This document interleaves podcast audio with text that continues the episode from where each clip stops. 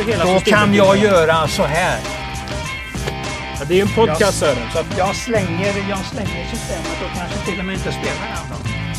Kära vänner, tänk på vilken form den har och fundera inte. Försök inte hitta för mycket hästar emot. Och jag tittar ju bara på de där två lopperna den gjorde. Alltså det var ju sjukt bra, som ni ungdomar brukar säga. Ja, du har ju det. Det är din förkortning på allt. Är det jag som har hittat på det? Jag tror det. Jag kommer väl på...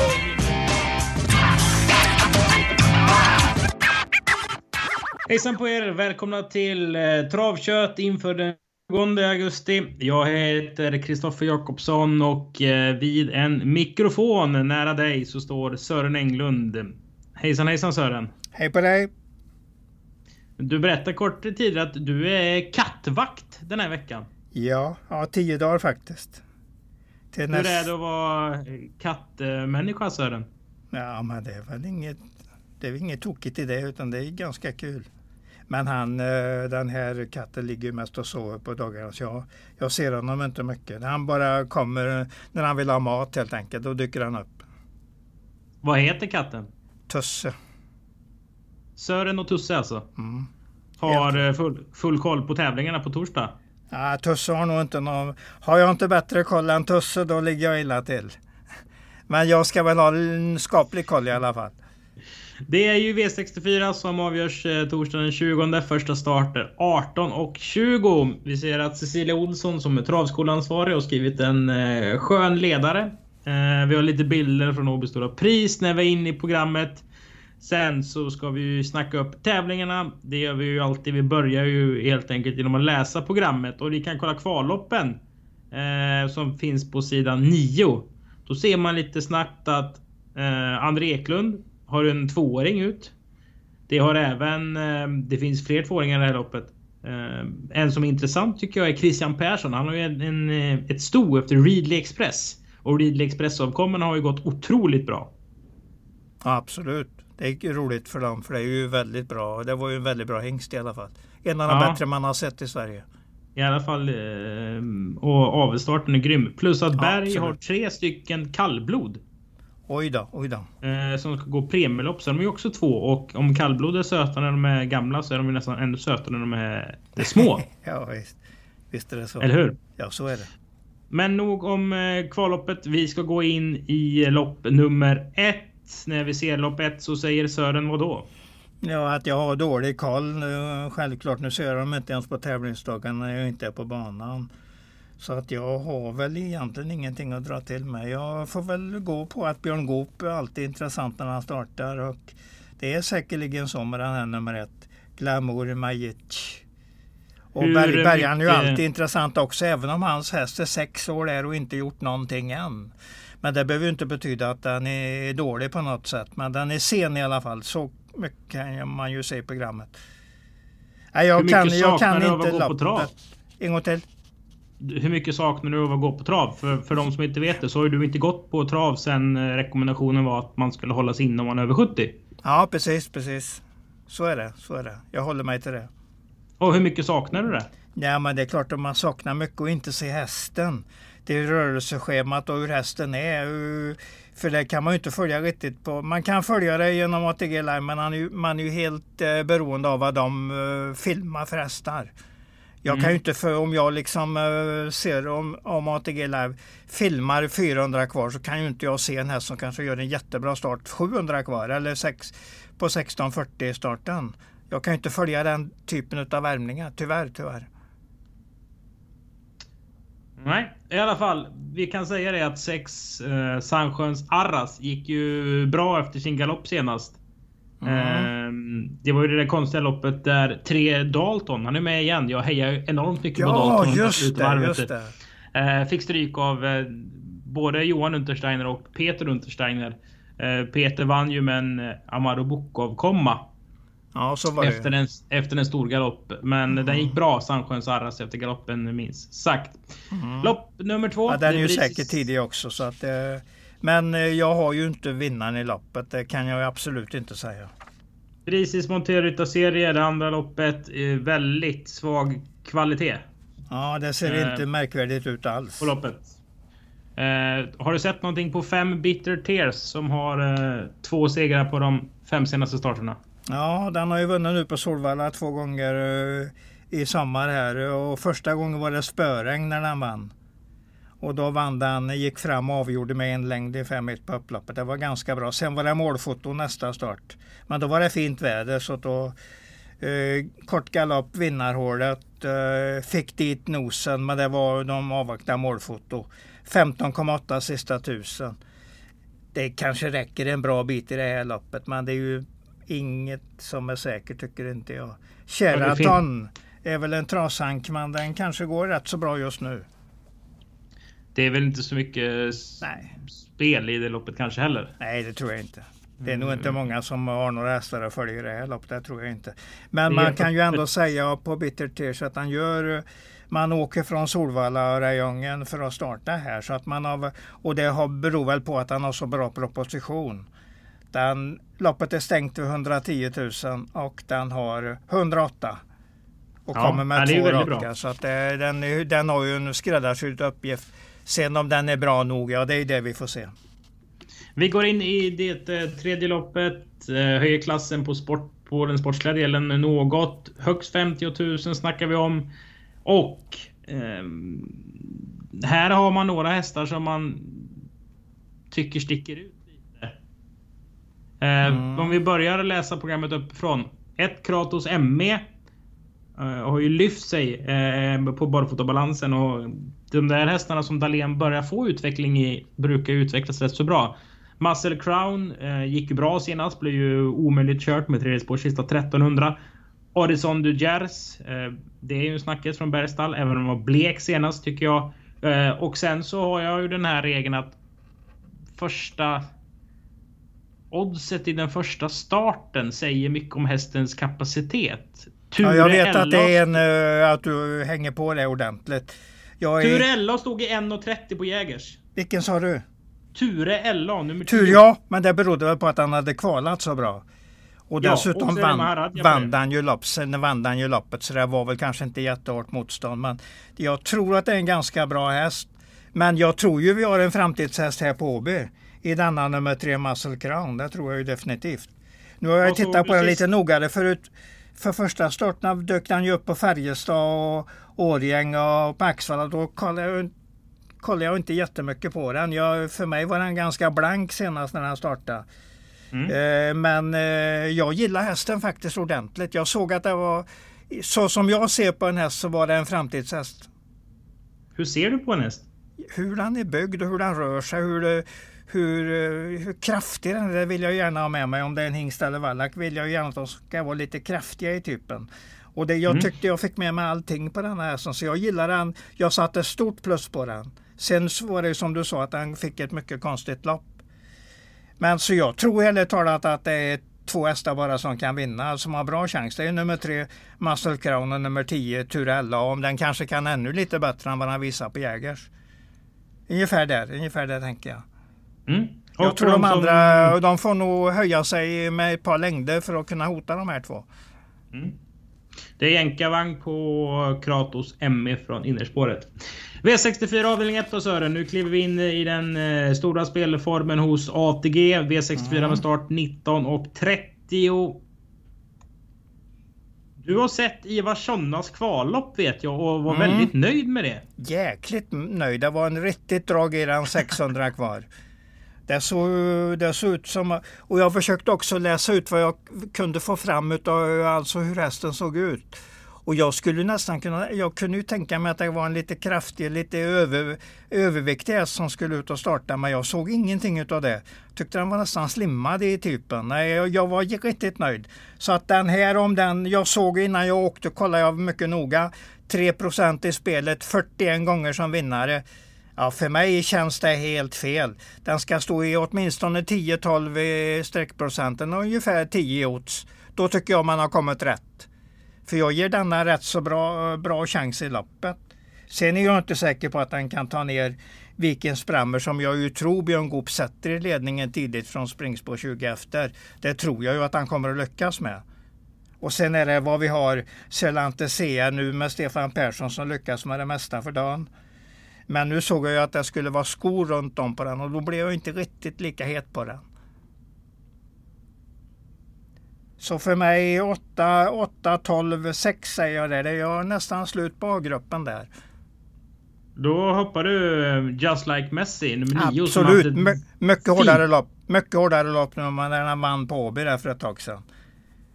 Tredje spår fram till döden senast på Bjerke var rätt så livlös hela loppet, resten av loppet. Ja, han fick skaka i den väldigt där, Johansson, för att hålla fart på den. Sen kom den väl lite i kapp genom mål så den kanske satt lite fast. Men det var inget formintryck överhuvudtaget. Så som jag läser det, så var det inget formintryck. Och i och med att den går upp kraftigt mot senast så tar jag egentligen bort den. För jag tror den blir lite spelare, tycker jag. Det känns inte hett för mig. Varning för den gamla SM-vinnaren Iva Sonna då? SM-vinnare 2016 har vi ju med oss. Sen har den ju många år nu där den har varit. Jag trodde att de hade lagt av med den, men det hade de inte. Då har den dessutom gått till ny regi då. Jan Henriksen och hans Jeanette Årman där. Så att det är ju nog så intressant. Det kan ju vara att de pignar till i ny regi. Jag gillade intrycket på Mantorp. Det jag kunde få fram på videon där eller på YouTube helt enkelt, så var det, jag kan inte vara annat än nöjd. Nej, bra info på Iva Sonna i V64 avdelning 1, V64 2. Det är treåringslopp och här får man sortera lite. Det är ofta så när det är en Collin treåring som vinner på Jägersro på en snabb tid. Det är ju lite charmen av dem. Men då kommer gärna det snacket att det här är en ny ras och den här går mot de bästa och det är det finns ju en viss aura kring Colginis hästar som är härlig att ta del av. För det höjer ju sporten. Det snacket höjer ju sporten helt klart. Hannibal Face var ju en sån häst. Det är en sån häst, absolut. Så det är nog lite vinna eller försvinna i den hästen. Vad var det för tongångar efter första starten på Jägerkören för de som inte var där? Nej, det var ganska bra. Framförallt var det väldigt bra inför senaste starten då de ju lovade mer eller mindre från stallet att han skulle vinna på 1.13. 1.13 full distans. Så att det tar jag ju med mig lite grann, även om jag inte tror att han kommer att gå 13 i varje start han gör. Det tror jag inte. Men när han toppar sin prestation så kommer han nog landa på en 13-tid. Och det ska ju räcka det här loppet. Nu gäller det bara att få den felfritt. Så att jag säger vinna eller försvinna. I och med det blir den jättebra US för mig. Så att jag har den som rätt så klar första. Så har jag. Men det är lätt att sträcka på garderingslapparna. Vilka sträcker vi på garderingslappen då? Mycket på nummer 1 på Simone Koji på att han gör sin andra start rätt så tätt nu då. Och Robert Berg kör själv, det är intressant. Sen gillar jag ju stammen, Kipping Julia gillar jag ju fantastiskt mycket. Och sen de där 4 och 5 tycker jag är bra. 4 Forever Shadow som tydligen ska skärpas med halvstängt huvudlag den här gången från öppet då. Det är ju lite roligt, Peter Untersteiner-ändring. Och sen Forrest Foto, det ser ju verkligen ut som en häst. Riktigt fin häst i typen. Sen ska han bara ha sin rutin med sig nu då. Det är väl säkert därför han är här och startar. För att få det lite hårdare gäng. Mycket fin häst. Jag kan notera det för de som vill ha lite kött på benen. Att Piano Dilly finns i våran rekordtabell på Åby. 2,6 utländska ston. Det har den rekordet på 14,7. Så att den är ju från den där lokal konsuppfödaren, så att det finns lite grann här. Och Essis Foto, pappa? Essis Foto, det är ju info som vi aldrig får glömma. Och den ser ut som en riktig kämpe helt enkelt. Jag gillar den hästen ordentligt. Ger den 10 starter till så tror jag den har gjort något riktigt bra på en travbana. Bra Sören. Sen säger vi att det är barfota runt om på PLCH.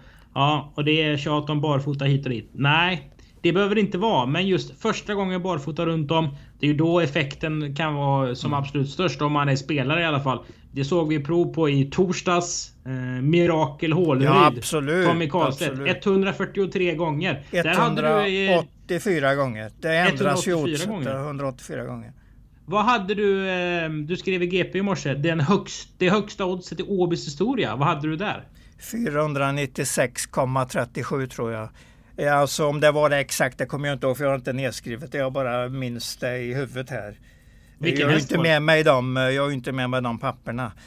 Kville Spidic och Roland Torén. Och Roland Torén kände vi ju som gick på OB på 70-talet i alla fall. Att det var ju en liten tränare, men han kämpade ju på med sina hästar. Kom ju som lärling från Arne Holmström som ju var en riktigt bra tränare på OB.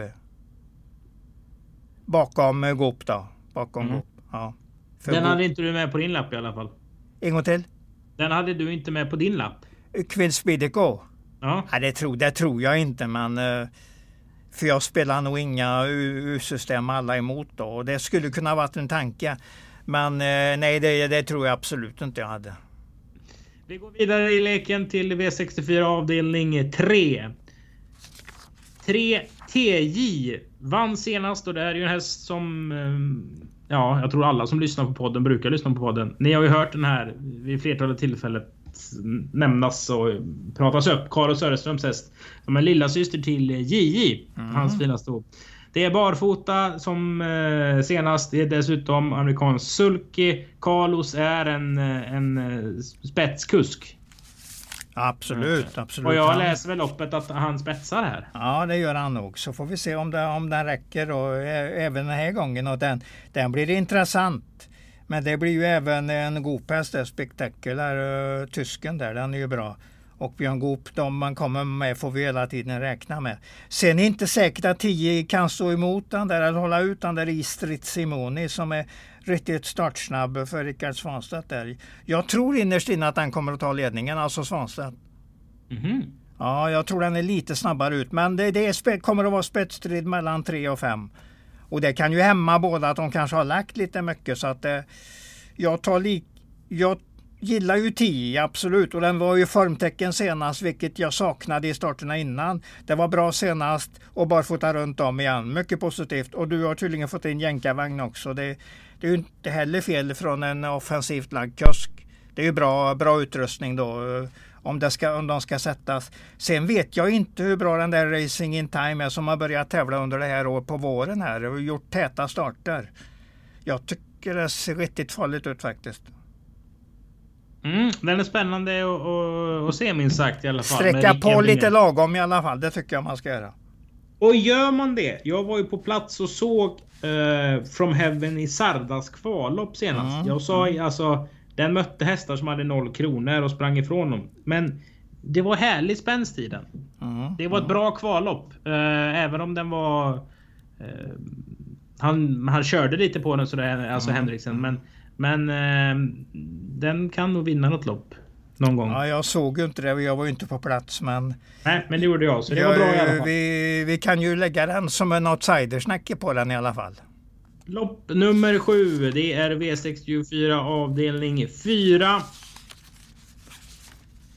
En sån här härlig, det är norskar och danskar och tyskar och så någon svensk och så någon tysk import och någon holländare och så har Berg köpt någon häst på internation för 20 000.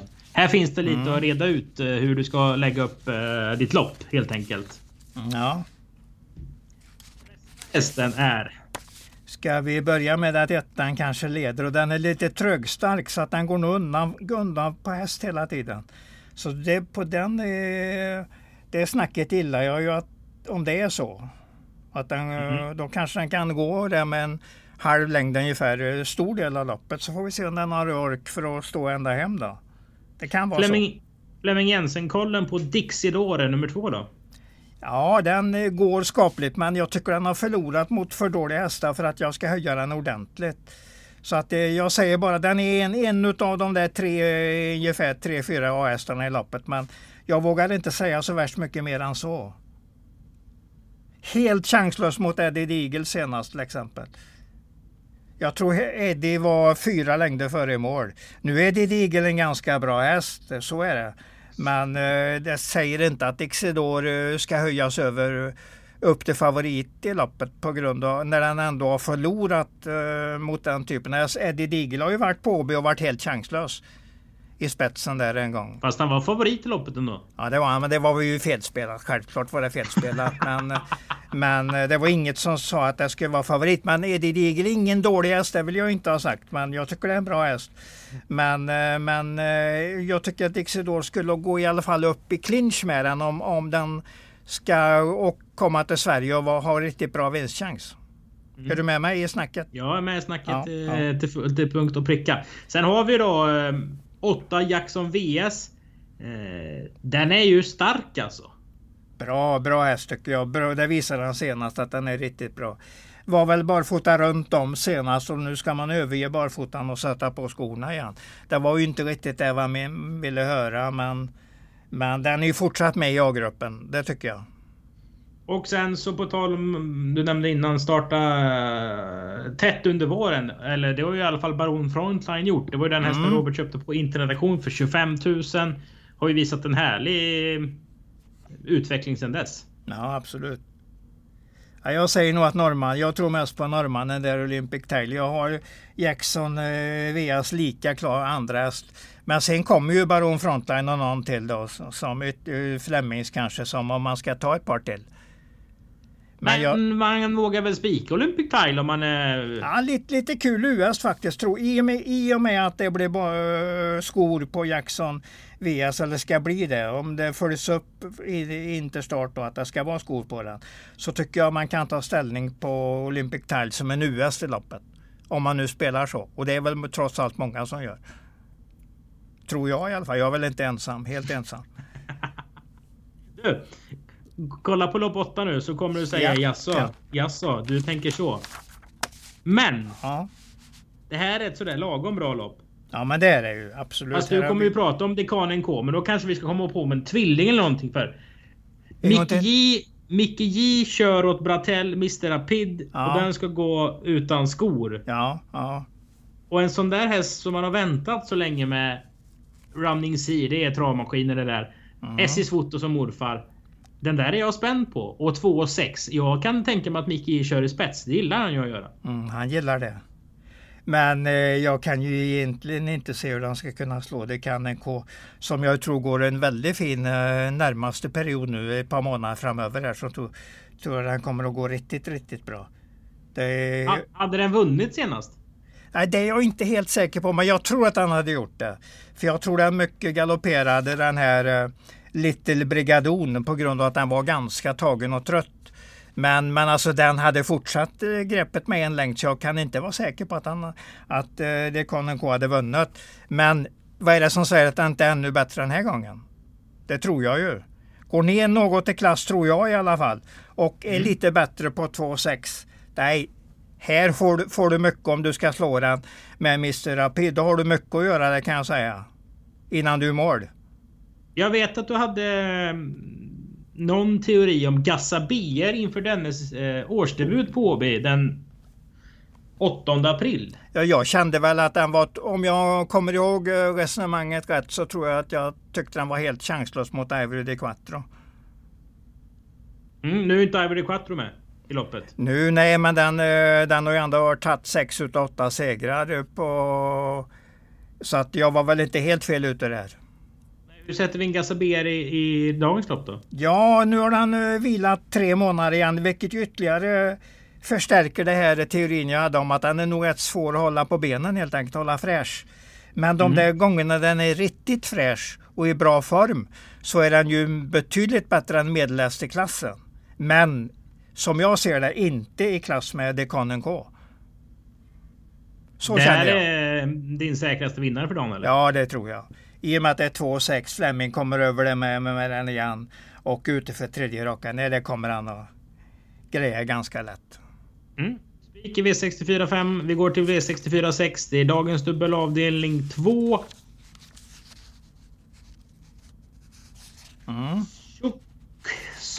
Chocolodoro OP. Chocolodoro Duro. Det får man träna lite på. Ja, det har du lite att jobba med när du ska referera. Men 10 pratar vi om. Ja, visst. Bra i Sverige-debuten. Bra hur från Dödus i Sverigedebuten. Ja, det är väl så pass i alla fall så den ska kunna chans även i nästa start. Men den stöter ju på den här Little Brigadon som vi inte fick se sista 300 på senast. Så den är ju klart intressant och det är ännu mer intressant att den gör tredje starten för Björn Goop. För då kan det ju komma en riktigt bra prestation. Det tror jag ju. Så att 10 och 11 är mina A-hästar i loppet. Men de har ju de här luriga lägena. Så att det kan kort bli distans ska vi säga. Ja, det kan bli något annat. Alltså, femmingradan på 5 Confusion Tours. Ja, jag tycker att den utvecklas bra. Den gör hela tiden bra prestationer. Sen kanske den inte riktigt är så kapabel som 10 och 11. Det tror jag inte att den är. Men den har ett lite bättre läge. Den har ett läge som kan göra att den är 3-4 längder bättre in i loppet. Eller i positionerna. Och då kan den möjligtvis vinna. Men den ser fortsatt bra ut. Så att den har nog flertal bra prestationer kvar att visa upp. Sen gillar jag ju Map 10. Den kommer ju vända precis när som helst. Den är lite svår att sätta in i loppet. Ja, men du, jag tror du funderar lite för mycket helt enkelt. Tänk så här istället att en bra häst kommer alltid tillbaka. Tänk så istället. Då har du den mycket lättare för dig. Och det finns inget som tyder på att den inte är en riktigt bra häst. Jag tror det är mer problem att han har startat där den inte ska starta. För han har inte varit riktigt 100% förberedd. Då har man mer eller mindre tävlat för att han ska vara bra nästa gång. Och det har inte lyckats riktigt bra. Men nu har det blivit en liten paus här så att det är på ett par veckor. Jag tror vi kommer att få se en jättebra prestation. Vilken start som helst. Vem spetsad? Det är ju alltid en bra fråga. 7-8 är ju snabba ut. Så de kommer att vara intresserade. Men det är möjligt att Bergarna eller Flemming kan nog vara tidigare där också. Hollandaren kan man ju inte heller ta bort nummer 4. Nej, jag tycker det är en svår spetsstrid. Men det kommer inte avgöras där. Det kommer avgöras i spurten. Men det är alltid bra att sitta på bra påläs, så kan man säga. Men 10 och 11 tror jag är de riktiga hästarna i loppet. Sen väntar jag då, som jag ju sagt nu. Upprepar mig på Matteo att möjligtvis att det behöver bli lite kallare väder ute. Och då kan den tända något alldeles kopiöst, det tror jag ju. Jag tror det är så bra häst.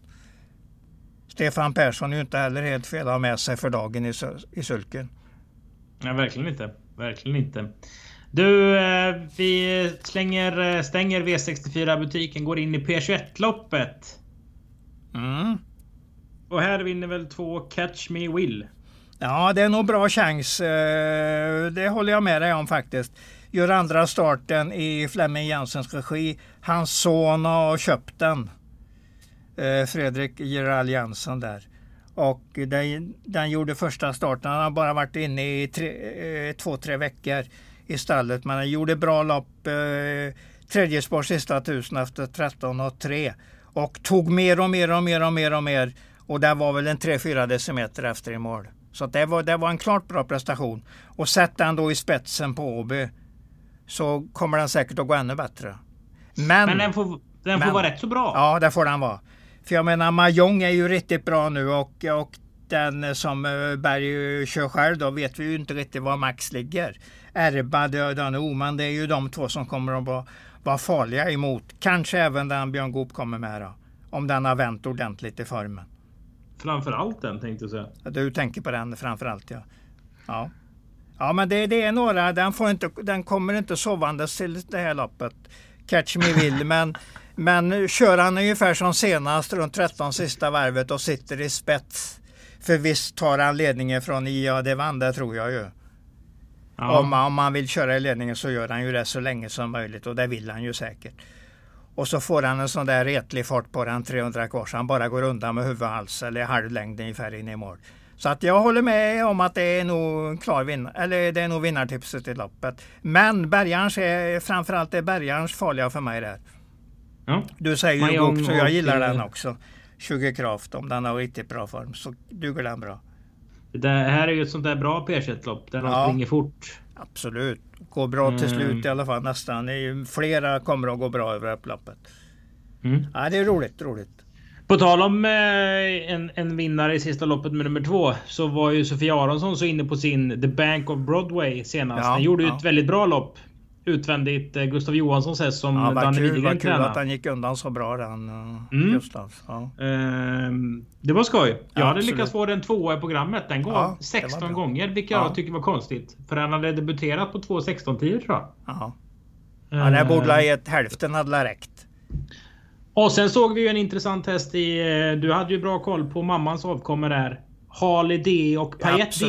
Björn Goops tyska häst. J.J. Stitch, ja, Stitch eller sånt där. Ja, just det. Och där vann ju det första loppet och såg trevligt ut. 6.50 tror jag. Mm. Det var ju faktiskt en bra spaning för att det var ju bara tredje avkomma. Den hade bara de två tidigare. De hade gått till bra bronsdivisionsklass båda två. Vilket fast är du säker på det? Ja, det är jag. Jag har kollat det väldigt noga. Jag säger ingenting om jag inte är säker på det. Har du kollat det på Svensk Travsport eller den tyska sidan? Jag har kollat det via Norge också. Det är ju de som har Harley DE som de för ju statistiken på den just nu. Ja, men det är bra. Det är rätt. Jag kan ta med de lapparna och visa dig att det är precis rätt. De har bronsdivisionsklass de två hästarna.